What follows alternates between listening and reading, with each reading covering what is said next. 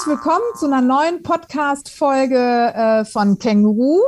Heute mit im Boot ist die liebe Daniela zum einen. Hallo, liebe Golli, denn du bist ja auch da. genau. Und wir freuen uns ganz besonders über unseren Gast heute. Hallo Nils, Nils Pickert. Hallo zusammen. Hallo. Ähm, ja, Nils, äh, wir freuen uns sehr, dass du dir äh, gerade die Zeit genommen hast, ähm, heute zu uns zu kommen, online natürlich, weil Nils, du lebst, glaube ich, in Berlin, ne? Richtig? Nee, inzwischen in Münster. Ach, in Münster. Oh, wie schön. Ah, okay. Da habe ich studiert. Sehr schöne Stadt. Ja, ich, ich habe jetzt, ich kann es noch nicht so genau sagen, weil ich bin quasi genau in die Pandemie rein nach Münster gezogen. Oh. Ich habe jetzt nicht so viel von der Stadt gesehen, aber ich habe mir sagen lassen, sie ist ganz schön. Sehr hübsch, ja. du hast wahrscheinlich auch nicht richtig viel Zeit zu gucken, weil du ja jetzt gerade, ich glaube, übermorgen dein neues Buch äh, genau. herauskommt. Ne? Genau, aber da kommen wir später zu. Ich stelle euch einmal kurz Nils vor. Und zwar, Nils ist nämlich Journalist und schreibt für die Zeit, für die Taz, für uns hat er auch einen wunderschönen Artikel geschrieben. Ähm, er hat eine monatliche Kolumne. Du musst mich dann berichtigen, wenn irgendwas davon nicht stimmt, Nils. Ne? Ähm, und zwar im österreichischen Standard, man könnte ja mal, nennt sich mhm. die, ne?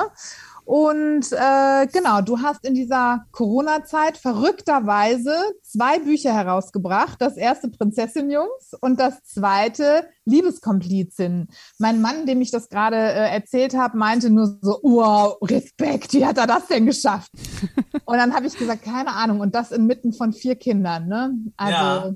Wahnsinn, genau.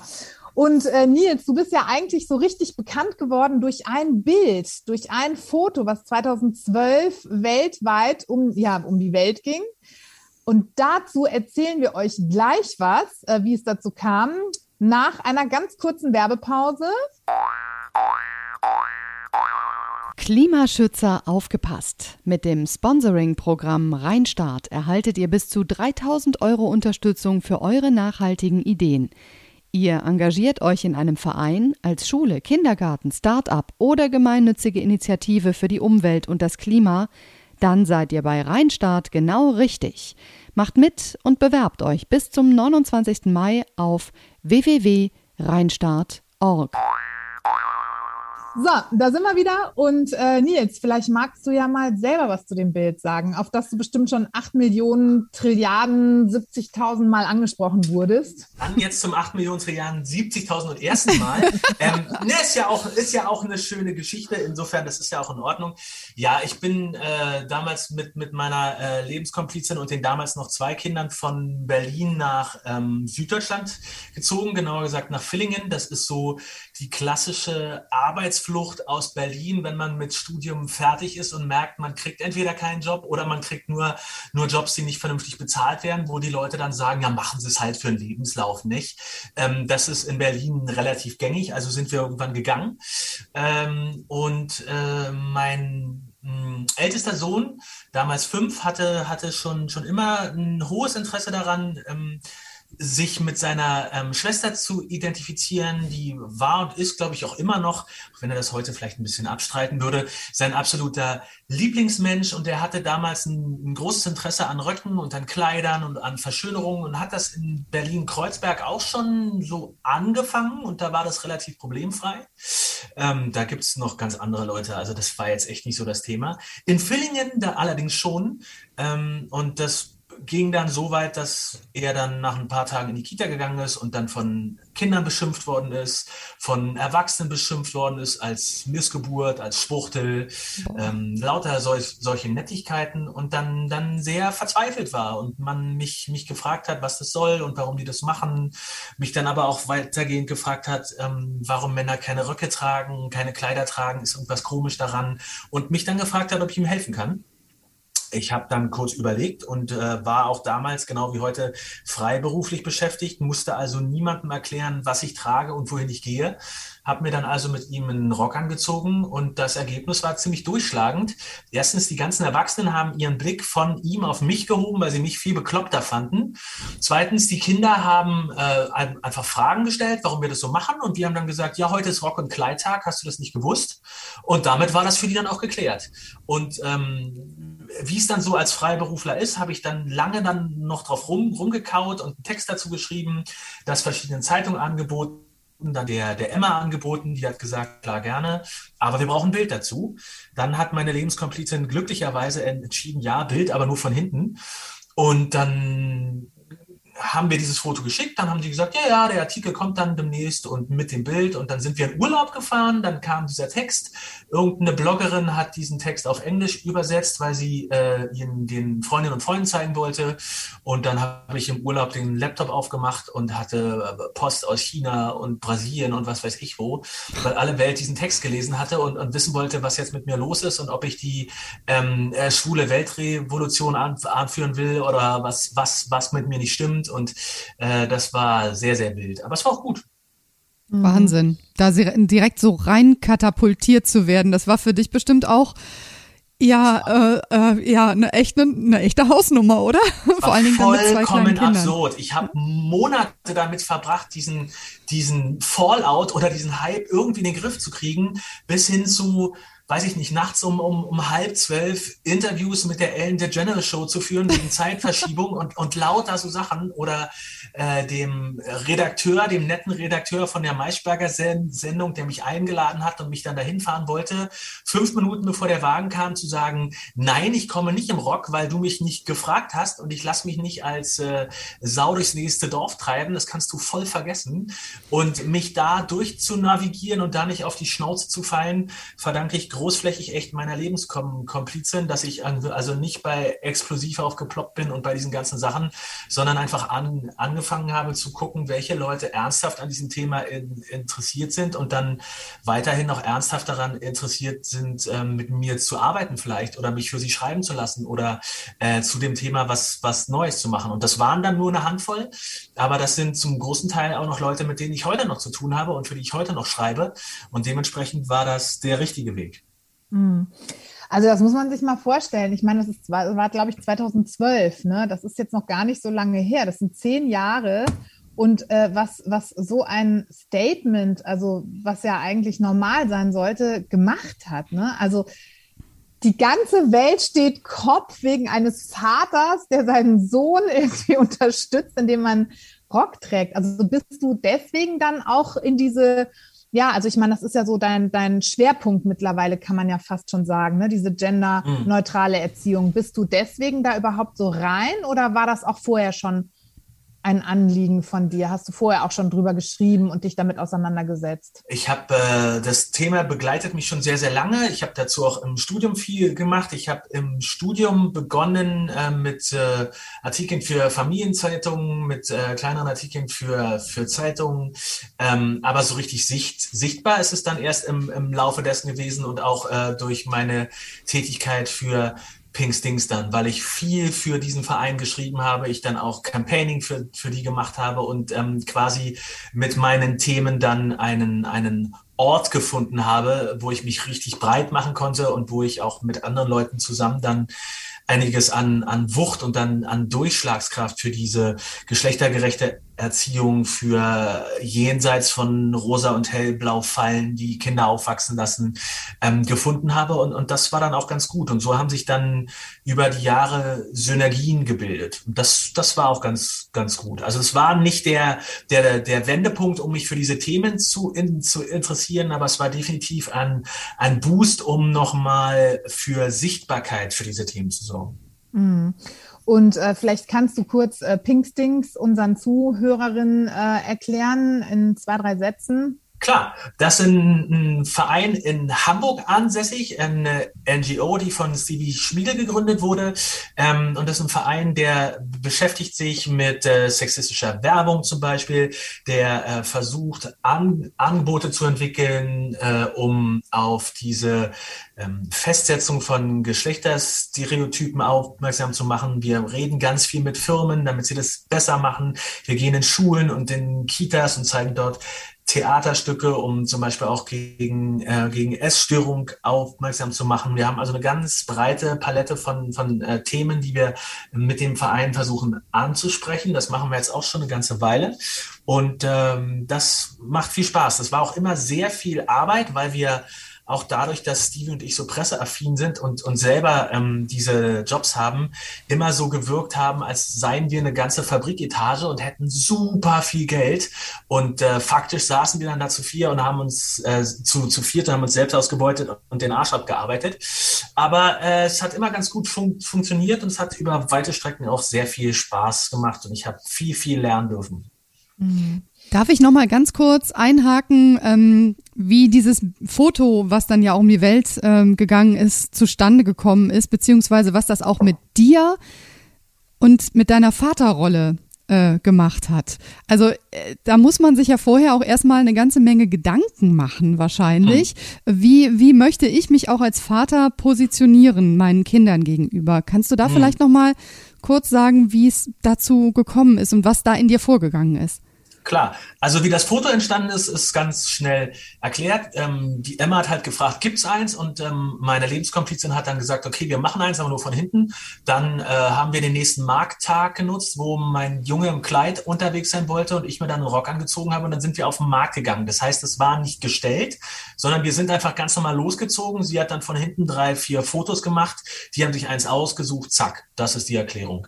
Und was das mit mir gemacht hat, ähm, ja, ich habe mich davor schon damit beschäftigt und ich, ich habe mich äh, entlang dieser Bitte von meinem Sohn intensiver damit auseinandergesetzt, äh, was das bedeutet und was das mich gegebenenfalls auch kostet, was das mit mir ähm, und meinem Mannsein macht. Und ich habe dann feststellen dürfen, dass es tatsächlich nicht viel mit, äh, mit mir macht. Das, das ficht mich nicht an, das verletzt mich nicht. Ich habe auch ähm, äh, im Rahmen meiner Arbeit ganz gerne Streit mit Leuten. Ja, ich setze mich gerne mit Leuten auseinander, sonst, äh, wenn ich das nicht würde, dann sollte ich echt keine Kolumnen schreiben und meinen Job nicht machen.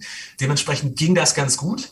Ähm, und ich habe das, äh, ich habe das seitdem auch nicht bereut. Ich mache das heute auch noch, wenn es besonders heiß ist oder wenn äh, meine Jungs oder meine Mädchen Bock darauf haben, dass wir das zusammen machen. Äh, wenn mein mein Kurzer Lust hat, sich die Nägel zu verschönern und von seiner großen Schwester sich bemalen zu lassen, bin ich auch meistens dabei. Das bricht mir kein kein Zacken aus der Krone, mit ihm zusammen äh, einen Prinzessin-Jungs-Tag äh, Tag zu machen, sondern ich mache ich mach das ganz gerne.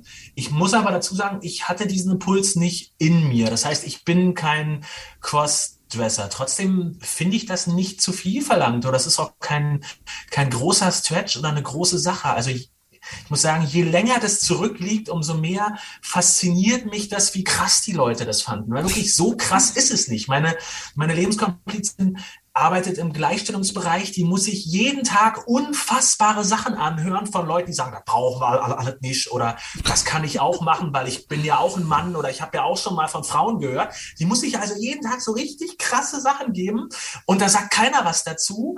Und, und wenn, wenn ich mir mal einen Rock an, anziehe, dann ist hier, oh, und wie krass ist das denn? Entweder werde ich halt dafür gefeiert oder die, die Leute sagen, ähm, ich bin eine Missgeburt und man sollte mich äh, an, an, an, am nächsten Baum aufknüpfen und und ähm, mir den Sohn wegnehmen oder was dann da nicht so kam. Dementsprechend, äh, das, das, das war schon krass und das, das beschäftigt mich nach wie vor, dass das so krass war und dass das die Leute so bewegt hat. Also ich habe mich gefragt, ähm, als ich das so gelesen habe, wie ging es deinem Sohn damit? Also ähm, der muss ja auch ein ganz cooles Standing haben, ne? Also da auch so durchzugehen, weil ein Fünfjähriger, also mein Sohn ist jetzt gerade fünf, der weiß, was das heißt. Der weiß auch, was das mit anderen macht. Ne? Und wie hast du den da so äh, auffangen können oder dass er diesen Weg weitergeht, dass er dazu steht? So. Ähm, ich habe ihm immer die Wahl gelassen. Also mir, mir ist ja im, im Zuge von der ganzen Geschichte auch vorgeworfen worden, dass ich meinen mein Sohn dringend in, in den Rücken sehen will, dass ich ihn von quasi von Junge auf Mädchen drehen will, was ja kompletter Quatsch ist. Wenn ich die Rollen nicht festschreibe und wenn ich ihm sage, hey, du kannst einfach machen, was dir Spaß macht, solange du dich selbst und andere nicht dabei verletzt, dann wäre es ja komplett blödsinnig äh, zu sagen, du musst einen Rock und du musst ein Kleid tragen, nur um mir zu gefallen oder um mir zu beweisen, dass du besonders progressiv mit Genderrollen umgehst. Das heißt, er macht das heute ganz klar nicht mehr und er hat auch das Recht, dass ich ihn nicht auf diesen Jungen reduziere, den er, äh, der, der er mal war. Aber es gab eine lange Zeit in seinem Leben, da war das sehr wichtig für ihn und da war das wichtig für ihn, dass ich an seiner Seite war und mich mit ihm identifiziere und die Schultern breit mache, damit die, dieser ganze Shit und teilweise auch der, der Hass und die strunzdummen Kom äh, Kommentare nicht gegen ihn prasseln, sondern gegen mich. Und ich bin der erwachsene Mann an der Stelle. Ich kann das aushalten. Das ist mein Job, auch als Vater.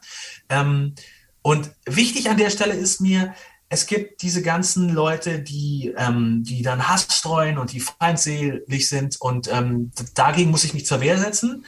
Ich fand das aber schwieriger und verletzender, mit den Leuten umzugehen, die so gesagt haben, naja, so, so ein Verhalten ist ja, ist ja schon auch schwierig, aber man, man sollte den, den Jungen daran schon unterstützen, aber am besten nur in den eigenen vier Wänden, weil das sei ja sonst irgendwie auch gefährlich und dann, äh, dann, dann wird er vielleicht in der Kita oder in der Schule gemobbt und das könnte man am besten in den eigenen vier Wänden machen, dann passiert nicht so viel. Ich fand das immer besonders ähm, hinterlistig und beschämend, weil das ähm, sich die Tatsache zunutze macht, dass mein Sohn vielleicht die Wahl hat, sich eine Hose anzuziehen und dann so auszusehen wie, wie, wie die anderen. Okay, das stimmt, aber die Frage ist doch, was wäre denn mit einem Kind, das die Wahl nicht, nicht hat, mit einem Kind, das eine sichtbare Behinderung hat oder mit einem Kind, das schwarz ist, sage ich dem Kind dann auch, sei, sei mal schwarz zu Hause? Das ist ja auch so anstrengend für, für die anderen. Das, ach komm, also dich so den anderen zuzumuten, ist nicht das Richtige. Das heißt, meinem Jungen an der Stelle immer wieder mitzugeben, dass er nicht das Problem ist, ist ganz, ganz wichtig. Und ähm, ich kann alle Eltern nachvollziehen, die sagen, dass das schwer ist, dass sie sich Sorgen machen, dass sie Angst haben. Und das sollte man auch ernst nehmen. Mir geht es nicht darum, darüber hinweg zu bügeln. Aber wir könnten uns doch, glaube ich, alle gemeinsam darauf verständigen, dass es keinen hundertprozentigen Schutz gibt, dass wir unsere Kinder nicht vor, vor Anfeindungen, Herabsetzungen und Mobbing schützen, indem wir sie möglichst ähm, stromlinienförmig und konform erziehen und ihnen beibringen, wie sie nicht anecken, weil selbst die ähm, erfahren Ausgrenzung und, und Häme. Das heißt, unser Job als Eltern und als Gesellschaft ist doch, uns ähm, in Toleranz zu üben und uns so aufzuweichen und uns so zu sensibilisieren für das Thema, dass solche äh, Zwischenfälle möglichst nicht mehr passieren und nicht diesen, diesen ganzen Shit und die ganze Arbeit bei den Kindern abzuladen und zu sagen, ja, mach mal. Wenn war das denn so, dass das, äh, also ihr habt ja damals, ähm, auch als das Bild entstand, hast du ja vorhin erzählt, in einer süddeutschen Kleinstadt ge ge gelebt. Ähm, wie war das denn für ähm, euren Sohn, als du dann sozusagen eingestiegen bist ähm, in, sein, in seine Cross-Dressing-Mentalität? Ähm, ist er in, dann in der Kita mehr oder auch von Freunden mehr akzeptiert worden? Ist das dann irgendwann, ich sag mal so, normaler geworden, auch für die Menschen und die kleinen Menschen vielleicht auch in dieser süddeutschen äh, Idylle?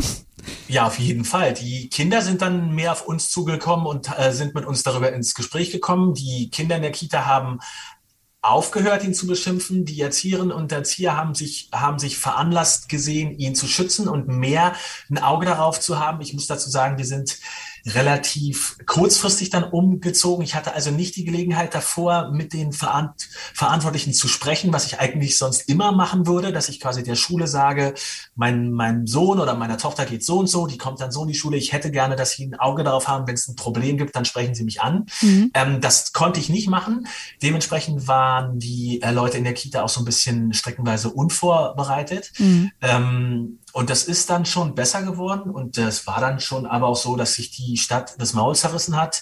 Das heißt, ich, ich kam dann in, in Läden, wo ich als Gesprächsthema davor schon da war. Das merkte man dann auch, dass dann nach unten geguckt wurde und die Leute verstummt sind. Aber trotzdem haben sie das dann mehr an mich gehangen. Und äh, nochmal, wir, wir, wir sind schon immer eine relativ bunte, auffällige Familie gewesen. Und ähm, das hätten wir auch nicht wegmachen können. Und das, das, das wäre auch nie die, in die Intention gewesen. Dementsprechend ging es nicht darum, äh, uns in irgendeiner Weise an, anzupassen, sondern den Leuten schon uns auf eine Art und Weise zuzumuten, die sie dann aushalten müssen, weil wir niemandem was Schlechtes getan haben. Wir, wir haben niemanden zu irgend, irgendwas gezwungen und dass mein Junge in Röcken und Kleidern rumläuft, das müssen sie aushalten. Und wenn sie das nicht aushalten, dann bin ich da und dann zwinge ich sie dazu. Das klingt vielleicht hart, aber das ist dann mein Job. Das müssen die aushalten und ich bin dafür da, ihnen es beizubringen. Notfälligst, äh, notfalls mit einer Verbalramme oder mit einem Rock am Leib. Also das hört sich total toll an und ich bewundere das auch. Ich kann nur hier aus der Praxis sagen, äh, mein Sohn, ähm, der äh, irgendwie die Socken seiner Schwester getragen hat, auf denen pinke Blümchen waren, ähm, kam nach Hause und hat sich hier in die Ecke geschmissen und hat gesagt, ich ziehe die nicht mehr an, ja. ne, weil die Jungs äh, mich damit aufziehen. Und das ist jetzt auch zu Hause immer wieder Thema, ich ziehe das nicht an, weil der so und so das doof findet.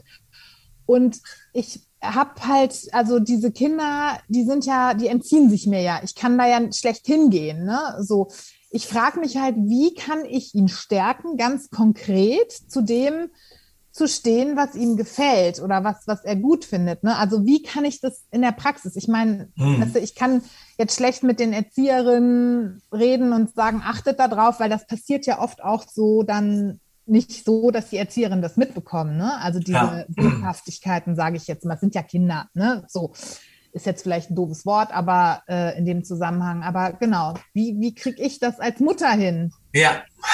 Ähm, es gibt, es ist schwierig, aber es gibt tatsächlich mehr, äh, mehrere Sachen, die äh, die Mann oder die du an, an, an der Stelle tun könntest. Erstens, wenn dein, dein, dein Junge nach Hause kommt, äh, und traurig ist, weil er ähm, mit den Socken geschnitten worden ist oder weil man ihn ausgelacht hat, dann, dann, dann ist das sein Recht, dann ist das so. Und wenn er daraus den Schluss zieht, dass er diese Socken nie mehr trägt, weil man ihn verletzt hat, dann ist das schade, aber dann ist das so. Und dann, dann äh, müssen Erwachsene ihn auch nicht zehn, zehnmal darauf hinweisen, ach komm, es war doch so schön mit den Socken, äh, um ihn dann nochmal dieser Situation auszusetzen. Das ist nicht der Sinn und Zweck der Sache.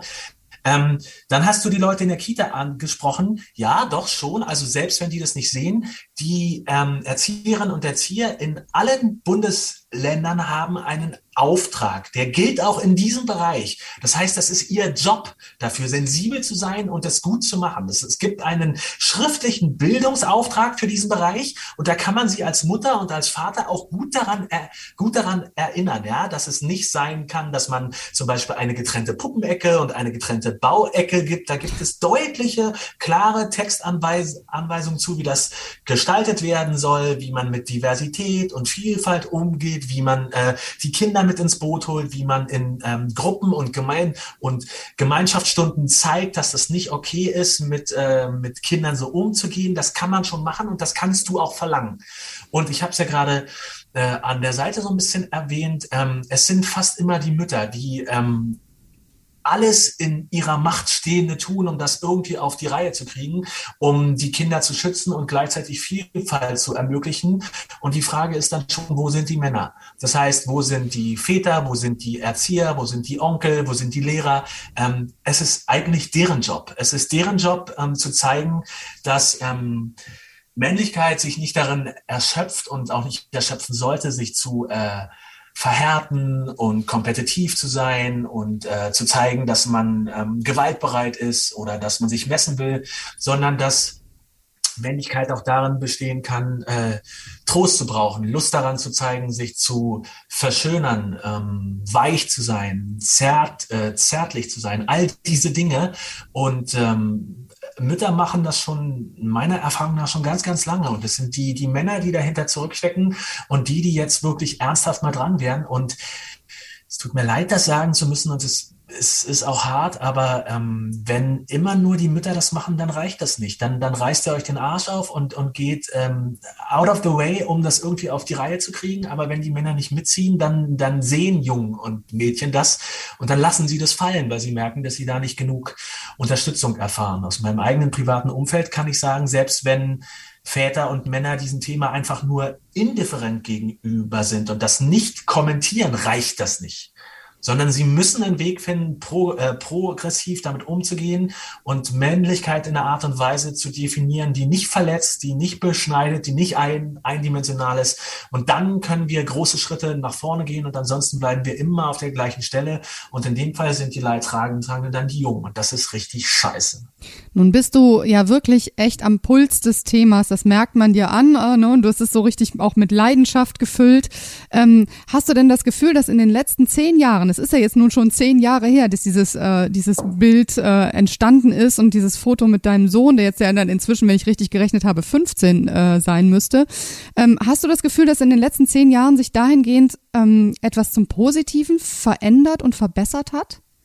Beides. Es gibt äh, ganz viele Veränderungen zum Positiven. Ich habe ja auch gerade diesen Bildungsauftrag von Kitas und Schulen an, angesprochen. Das hat auch zum Beispiel was damit zu tun, wie viel wir in den letzten Jahren mit Pink Stings geschafft haben, wie sehr sich die Politik verändert hat, dass wir Gesetzesgrundlagen geschaffen haben, dass ähm, sich solche Dinge verbessern. Ähm, ich setze da auch wirklich klar meine Hoffnung in die jüngeren Generationen, für die in diesem Themenfeld ganz viel mit einer sehr viel größeren Selbstverständlichkeit möglich ist, als das noch für mich der Fall war. Aber gleichzeitig gibt es auch eine Form von, von Backlash, die all die, diese Themen versucht ähm, zu, ähm, wie soll ich das sagen, die versucht die zu delegitimieren, indem die sagt, mhm. ah, das ist alles Quatsch oder das ist das gefühlte Geschlecht und wann beschäftigen wir uns mal mit den richtigen Pro äh, Problemen. Ich habe das, das Buch Prinzessin Jungs ja auch genau äh,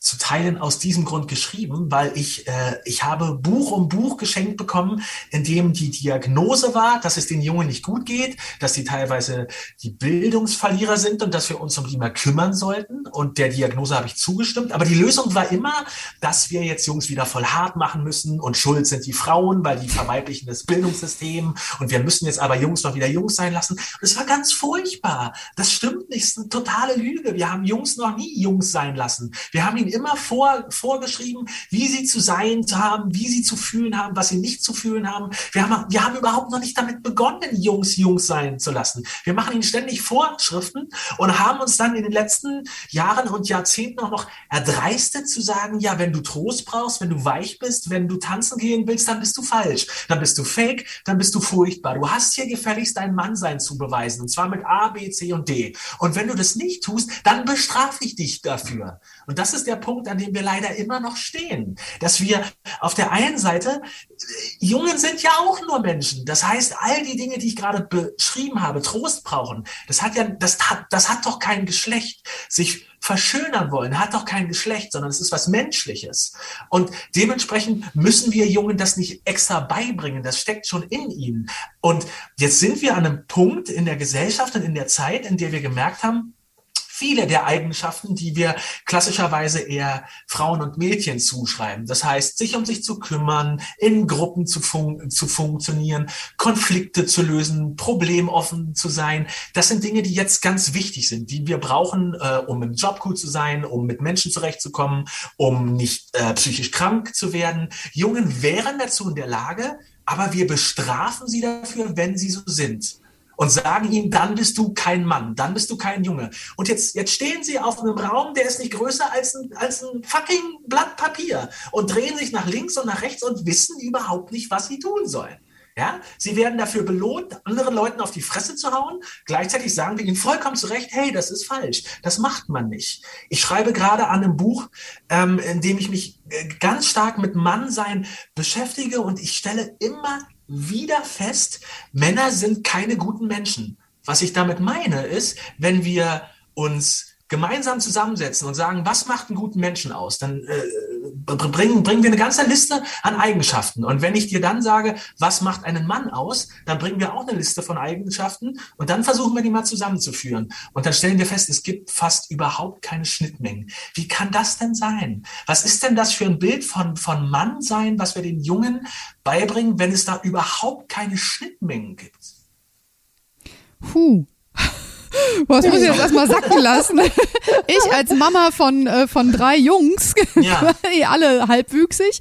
Also äh, ich, ich sehe, ich sehe in der Tat äh, die, die Problematik auch äh, immer, immer stärker werden, je erwachsener die werden, also erwachsener in Anführungszeichen, ne? weil ähm, auf der einen Seite halt äh, Vorbilder wie du, die halt so also eine starke Männlichkeit auch ausstrahlen und gleichzeitig auch diese Weichheit nicht nur zulassen, sondern auch sagen, hey, das ist völlig in Ordnung, wenn du so bist und es ist auch in Ordnung, wenn du weinen musst oder möchtest oder es dir irgendwie in dir ist. Ähm, das sind das sind so Dinge, das ähm, übrigens als Mama äh, den Jungs mitzugeben, finde ich total schwierig, ne? Weil ich halt auch immer so, also ich bin war war lange Zeit alleinerziehend. Ähm, äh, immer, das war so ein Eiertanz immer, ne? Weil ich wollte natürlich auch irgendwie, dass die so starke männliche Vorbilder irgendwie in ihrer Umgebung haben, dass ich aber nicht war und äh, habe dann irgendwie versucht, irgendwie sowas reinzugeben, was ich aber auch nicht äh, spiegeln konnte. Also das war auch schon sehr, sehr schwierig. Jetzt hat sich das alles irgendwie wieder relativiert, aber ich sehe das jetzt auch, also der, der Große wird dieses Jahr 20 und die beiden Jüngeren ähm, sind jetzt gerade 16. Und das ist echt so ein Alter, wo ich denke so, wow, also das hätten die vor zehn Jahren schon gut gebrauchen können, irgendwie solche Impulse, weil das jetzt irgendwie alles irgendwie so zusammenzukriegen in dem Alter ist immer, wird, wird immer schwieriger, je älter die sind. Die sind halt auch mit bestimmten Bildern und mit bestimmten ähm, Gedanken oder, oder Erziehungsideen ähm, äh, groß geworden, auch in den Kitas natürlich und auch in der Schule. Und äh, da fehlt tatsächlich ganz viel oder fehlt viel von diesen Impulsen, die du jetzt äh, gerade auch in diese Diskussion, also nicht nur du, aber auch jetzt gerade auch in diesem Gespräch, was wir hier führen, reingibst. Finde ich total bewundernswert. Ich muss mir alle deine Bücher kaufen. So. Das ist der Plan. also ähm, Nils, was mich jetzt nochmal interessiert, du meintest gerade, wir sind an einem Punkt in der Gesellschaft. Ich meine, die Gesellschaft, ja. Es sind, glaube ich, viele ähm, auf dem Weg, von dem du erzählst, ne? also die sich damit auseinandersetzen. Viele Mütter, die jetzt Kinder bekommen, Väter, die jetzt bekommen, ne? fragen sich, äh, wie möchte ich mein Kind erziehen, ähm, Gender neutral. Du sagst, glaube ich, gendergerecht, ne? ist das schönere Wort dafür. Man könnte ne? auch geschlechtsoffen sagen, also indem, indem man schaut, ähm, was was passiert. Also ich bin ja wirklich weit davon entfernt zu sagen, dass es Geschlecht nicht gibt oder dass Geschlecht keine Rolle spielt. Na klar, aber es ist eben, das ist in einer Form identitätsstiftend, wie viele, an, wie viele andere Sachen das auch sind. Ich habe zum Beispiel in meinem Leben feststellen dürfen, dass deutlich mehr gemeinsam habe mit vielen Müttern, mit vielen Kindern als mit Männern, die keine haben, weil ich, weil ich mich für meine vier Kinder in der Hauptsache zuständig fühle. Ich habe äh, Gemeinsamkeiten mit Menschen aus dem Osten. Ich habe Gemeinsamkeiten mit Menschen, die kein Fleisch essen oder die Bücher schreiben oder solche Sachen. Und das ist alles identitätsstiftend und Geschlecht ist das zweifellos auch. Aber das so hoch zu hängen, höher als alles andere und so als, als äh, ultimatives Ausschlusskriterium zu nehmen, das finde ich schwierig. Und deswegen ob du, wie du das jetzt nennst, ich finde geschlechtergerecht gut, ich finde geschlechtsoffen gut, ich finde geschlechtsneutral tatsächlich ein bisschen schwierig, weil mhm. ich glaube, dass es das nicht gibt. Okay. Es, gibt es gibt keine Neutralität, es gibt Menschen, die ähm, nicht binär sind, es gibt Menschen, die äh, männlich sind, die weiblich sind, aber das sind ja alles tatsächlich ähm, Identitäten, die es gibt und die stattfinden und die man auch benennen kann und die man auch mit, äh, mit äh, Sinn füllen, füllen kann und füllen sollte. Hm. Okay, geschlechtsoffen. Also das ist so äh, eine, ähm, ja, das ist vielleicht so eine bestimmte Bildungsschicht, sage ich jetzt mal, die sich damit irgendwie auseinandersetzt. Aber was ist mit dieser, sage ich jetzt mal, breiten Masse, die so gar keine Berührungspunkte damit hat, ne? Oder ich meine, ich weiß jetzt nicht, ähm, äh, in Münster, welche Viertel da vielleicht als Beispiel dienen könnten. Aber es gibt ja, we weißt du, was ich meine, nee, worauf ich hinaus will? Ja. Ich habe ich hab mir sagen lassen, ich wohne hier mit, mit, mit Körde im, Brenn, im Brennpunkt von, von Münster. Insofern ah. äh, kann ich mir ungefähr vorstellen, was du meinst. All die Leute nehmen wir mit, mit ins Boot. Mhm. Ich würde dir vollkommen recht geben, dass ähm, Debatten über ähm, Geschlecht, Identität und Gender schon akademisiert sind. Aber, aber gleichzeitig, um mal mit solchen Begriffen um mich zu schmeißen, halte ich es auch für klassistisch so zu tun, als wäre eine bestimmte Gesellschaftsschicht für diese Themen nicht zu erreichen oder als stünden sie vor diesen Problemen nicht, sondern es nee, ist. Nee, dann, das glaube ich nicht. Genau, es ist dann mein, mein Job, das äh, so gut wie möglich zu erklären. Und äh, wenn mir das nicht gelingt, dann äh, mache ich ent, entweder was falsch oder dann, dann habe ich für mich einfach eine andere Zielgruppe fest, festgelegt. Aber dieses, dieses Problem habe ich ja auch schon mit der Tatsache, dass ich Bücher schreibe und versuche, Leute damit zu erreichen. Also auch da, ich könnte meinen Job nicht mehr machen, wenn ich mir wirklich vornehmen würde, mit meinen Büchern und mit dem, was ich tue, Köpfe zu waschen und die Welt zu verändern. Ich bin froh, wenn das klappt. Aber wenn ich mein, mein persönliches Fortkommen und mein, mein Glück und meine Definition von Erfolg davon abhängig machen würde, wie viele Leute sich auf meine Seite schlagen und mich verstehen, dann hätte ich echt verloren. Ich bin total dafür, aber das ist nicht der Grund, warum ich das mache, sondern ich brenne für das Thema. Ich bin persönlich davon betroffen. Das ist mir wichtig. Ich glaube, dass ich dazu was zu sagen habe und äh, ich glaube, dass ich Menschen was anbieten kann, dass sie sagen, hey, das ist ja krass das, da stelle ich mich vielleicht dahinter oder da verhalte ich mich zu, aber mehr ist nicht drin. Und wenn das, es gibt eine ganz, ganz, einen ganz, ganz großen Teil der Gesellschaft, die ich damit nicht erreiche, die ich auch schon deswegen nicht erreiche, weil ich ein Buch schreibe und die, die, die meisten damit nichts zu tun haben wollen. Und dann auch noch ein Buch zu einem ganz spezifischen Thema. Mhm. Dementsprechend gibt es dafür nur eine ganz ausgewählte Zielgruppe, die beschalle ich. Und wenn ich die Gelegenheit habe, dann äh, beschalle ich die so weit und so groß, wie es, wie es geht. Aber mehr ist, mehr ist nicht drin. Und ich bin da auch nicht der, der, der, der Retter oder der Verkünder der Geschlechtsoffenheit. Da müssen wir, wenn, dann schon, schon alle ran. Mhm. Wie stehen deine Kinder dazu? Also vor allen Dingen die beiden Großen. Wie alt sind die jetzt, die beiden Älteren? Äh, meine Große wird im Sommer 17 und mein Großer wird im Mai 15. Okay. Ähm, ja, die kennen mich und, und meine Lebenskomplizin jetzt schon eine Weile. Wir, wir sind ja jetzt doch miteinander schon länger bekannt. Äh, insofern wir sind ja auch nicht erst seit, seit gestern so, sondern wir sind die ganze Zeit so in verschiedenen Ausprägungen, in verschiedenen Jobs. Und äh, die, die wissen, was, was ich mache, die finden Teile von dem, was ich mache, cool, die finden Teile von dem, was ich mache und wie ich bin, ultra peinlich. Und das ist auch gut so und richtig so. Und mein, mein Sohn regt sich sehr darüber auf, wenn ich ihn äh, zurechtweise, weil er bestimmte Beschimpfungen und Begriffe nicht benutzen soll. Aber hey, das ist mein Job und mein Pri Privileg an der Stelle, der uncoole Papa zu sein. Aber äh, in meinem Haus wird niemand äh, als behindert beschimpft oder als Hurensohn oder sonst irgendwas. Mir egal, wie uncool ich, ich dann bin. Da ist Feierabend. Schluss. Und wenn er meint, dass er das mit seinen Freunden machen kann, dann ist das schade. Dann habe ich vielleicht auch an der Stelle nicht genug gemacht. Aber ich habe schon den Eindruck, dass das, was ich ausstrahle, ganz gut funktioniert. Und das hat was damit zu tun, dass ich es nicht nur erzähle, sondern dass ich so bin. Okay? Und vielleicht lehnt mein Sohn oder meine Tochter das irgendwann total ab und gehen dann in die äh, entsprechend entgegengesetzte Richtung. Das ist dann ihr Ding. Aber ähm, das hier ist immer noch äh, mein Leben. Wir sind immer noch die Eltern. Das ist mein Haus. Und dementsprechend werden hier keine Beschimpfungen benutzt, die irgendwelche Leute beschimpfen und diskriminieren, die noch nicht mal an, anwesend sind und die mit seiner Wut und, und seinem Scheiß überhaupt nichts zu tun haben. Und das gilt schon sehr lange. Mhm. Darf ich noch mal ganz profan werden? Äh, was Klar. trägt dein Sohn für Klamotten jetzt mit mein 15? Mein Sohn ist, äh, glaube ich, im, im Moment sehr ähm, konform mit dem, wie Männlichkeit gelesen wird. Er, er geht zum, zum Boxen, er macht Sport. Er hat immer noch äh, ein, ein ganz hohes Interesse und ganz viel Verständnis für kleine, für, für kleine Kinder. Er ist unglaub, unglaublich gut und ähm, zärtlich mit kleinen Kindern. Er hat ab und zu Lust auf ähm, Verschönerung und dann, dann macht er so Wellnessabende mit seiner großen Schwester. Also das ist eine ganz gute Mischung, aber es ist auch nicht meine Aufgabe oder mein Interesse, ihn da zu belauern. Er soll das machen, so wie er das will. Und wenn er im Ergebnis Profiboxer wird, dann finde ich das, ja gut, es ist dann gefährlich, aber es ist für mich genauso okay, wie wenn er Balletttänzer wird. Das ist vollkommen in Ordnung. Ich will, dass er zufrieden und glücklich ist und wenn er dann mit auf die Schnauze fällt, dass er dann äh, das Wissen hat, dass wir ihn auffangen, egal wie alt er ist und dass er zu uns gehört und, und, und wir seinen Rücken haben.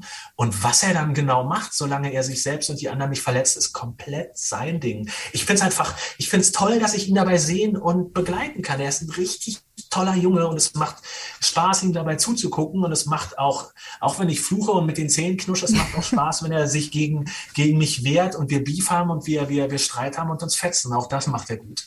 Ja, das muss, muss ja auch sein. Also es äh, wäre sonst, der muss jetzt auch, da muss mal Reibung auch rein Total. in dem Alter. Das gehört dazu. Er muss mich auch so richtig scheiße finden. Können, ja, ne? genau, genau, so ist das. Aber er wird dich irgendwann richtig toll wiederfinden, bin ich sicher. Ganz bestimmt. Wir, wir gucken mal. Jetzt äh, sag doch vielleicht noch mal was zu deinem neuen Buchprojekt, bitte. Ja, am Mittwoch kommt mein neues Buch. Es heißt Lebenskomplizinnen. Ich glaube, ich bin der erste Autor in deutscher Sprache, der sich getraut hat, einen gegenderten Titel auf, äh, aufs Cover zu hauen. Und dann das, mit Herzchen. Ja, und dann mit Herz. Ich wollte, ganz schön. Ich wollte das, ich wollte das nett und freundlich machen und ähm, ich benutze diesen Begriff Lebenskomplizen schon, schon sehr lange für meine Partnerin, weil wir nicht verheiratet sind und gleichzeitig äh, seit über einem Vierteljahrhundert ein Paar. Ähm, und ich habe äh, mir ein Jahr lang sehr viele Gedanken darüber gemacht, was, was Liebe ist und wie wir gleichberechtigt als Paar zusammenleben können und viel, viel dazu gelesen und mit vielen Menschen gesprochen und ähm, festgestellt, dass ähm, unsere Vorstellungen und Erzählungen von romantischer Liebe uns sehr im Weg stehen, dass wir Ideen und Ideale davon haben, dass Liebe äh, bedingungslos ist und unendlich und riesengroß und bis an den Tod und darüber hinaus und das alles nicht funktioniert und wir uns vielleicht doch mehr damit beschäftigen sollten, unter welchen Bedingungen unsere Liebe tatsächlich existieren kann, was sie braucht, welche Beziehungsverträge wir miteinander eingehen können, wie wir auf unsere Bedürfnisse achten können und wie wir uns gegebenenfalls auch gleichberechtigt trennen können, um uns danach noch ins Gesicht blicken zu können. Und daraus habe ich ein Buch gemacht, das kommt am Mittwoch und ähm, ich bin mal gespannt, wie das so läuft und was die Leute dazu sagen. Ich habe mit Staunen und Erschrecken, als ich dieses Projekt angegangen bin, gesehen, dass es dazu fast nichts gibt. Das fand ich ein bisschen seltsam. Aber jetzt gibt es was dazu. Super. Sehr schön. Wir freuen uns drauf. Und das hast du in diesen Pandemiezeiten geschrieben mit vier Kindern, für die ja. du sagst, auch äh, hauptverantwortlich bist, beziehungsweise ich, zeitlich, ja. ne? Ja. ja. Wie hast du das geschafft? Uh, ja, also äh, war ja nicht geplant. Ich habe die, ähm, ich habe die Pandemie ja nicht gewollt und nicht geplant. Ähm, äh, da, da sind auch da sind so zwei Herzen in meiner Brust. Auf der einen Seite war das ein unfassbarer Kraftakt und ganz viel mit, mit Nachtarbeit und Selbstausbeutung zu tun. Und das ist zum Beispiel eine der, der, der Schwächen, die ich als Mann auch noch habe, dass ich, es, es fällt mir unglaublich schwer, mich von so einem männlichen Ideal von Arbeit und Härte und Selbstaufopferung zu lösen und weg wegzukommen davon, mich permanent für Arbeitseinsätze zur Verfügung zu stellen und nicht zuerst daran zu denken, ob ich das leisten kann, sondern immer aus einem Reflekt zu sagen, ja, mache ich. Ja, du brauchst Hilfe, ja, mache ich. Oder ja, wir schreiben noch ein Buch, ja, mache ich. Das, das, das kann ich nicht. Also das, da, das struggle ich sehr, sehr hart mit. Auf der anderen Seite, warum ich das auch gemacht habe, ist, dass es mir sehr viel Freude gemacht hat, in der Pandemie ein Ziel zu haben, auf das ich zulaufen kann. Und ich habe das Glück, dass ich im Gegensatz zu einigen Kolleginnen und Kollegen, die ich kenne, nicht so sehr am Schreiben leide, sondern ich will das Buch nicht nur geschrieben haben, sondern ich will es auch schreiben, weil ich gerne darüber nachdenke, weil ich mich gerne damit beschäftige.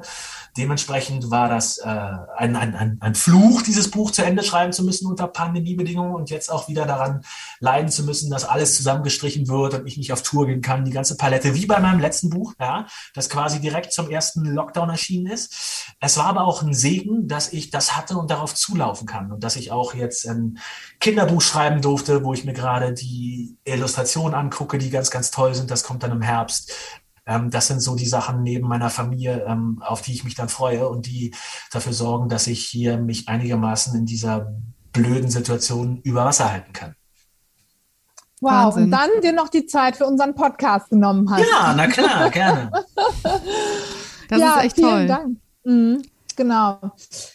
Ich würde sagen. Mhm.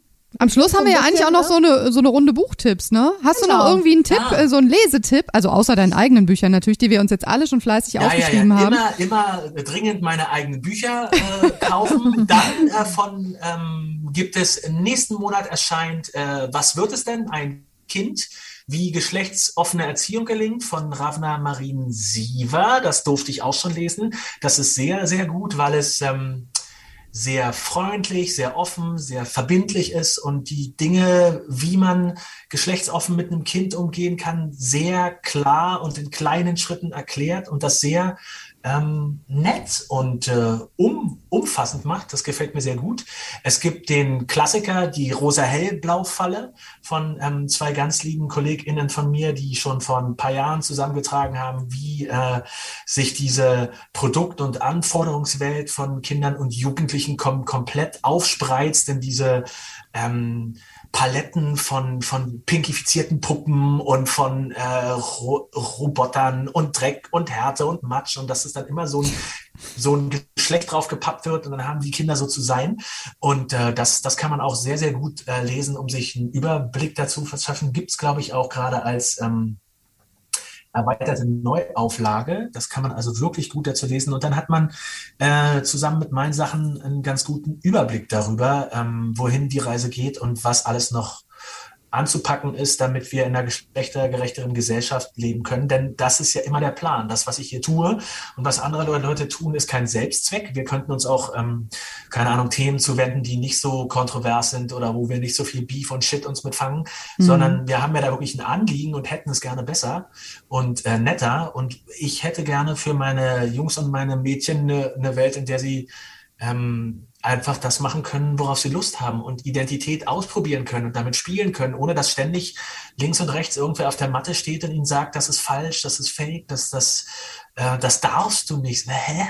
Ja, genau. Und das, das, das, würde, das würde ich mir wünschen. Ich würde mir wünschen, dass wir mit, mit Büchern, mit Veranstaltungen, mit äh, gesellschaftlichen Vereinbarungen, mit politischen Entscheidungen viel, viel mehr noch dazu beitragen, dass ähm, Menschen sich äh, zu Hause fühlen. Letztendlich auch, dass Menschen sich hier beheimaten können. Denn, denn um auf mein jetziges Buch zurückzukommen, das ist für mich die Definition von, von Liebe. Ja, dass wir den Versuch starten, uns zu beheimaten und in dem Fall eben den Menschen zu beheimaten. Aber wir versuchen uns auch in Sprache zu beheimaten. Deswegen fordern uns Leute dazu auf, dass wir vielleicht gendern und sie, sie mitsehen und mitdenken. Ja, oder dass wir uns in Gesellschaft beheimaten können, in Politik beheimaten können. All diese Dinge stehen an und ähm, ich würde mir wünschen, dass wir ähm, gemeinsam mehr Aufmerksamkeit, mehr Kraft, mehr Toleranz aufbringen, um, um äh, diesen, diesen Menschen, die das vollkommen zu Recht fordern und uns darum bitten, dass wir denen gerecht werden, weil ich glaube, dass sich das lohnt und weil, dass wir dann nicht nur eine gerechte Gesellschaft haben, sondern dass wir doch auch alle miteinander mehr Spaß haben. Darauf hätte ich Lust. Wir auch. Ne, Golli? Auf jeden Auf Fall. Auf jeden Fall. Mensch, cool. Nils, das Dann war ein tolles Schlusswort. genau.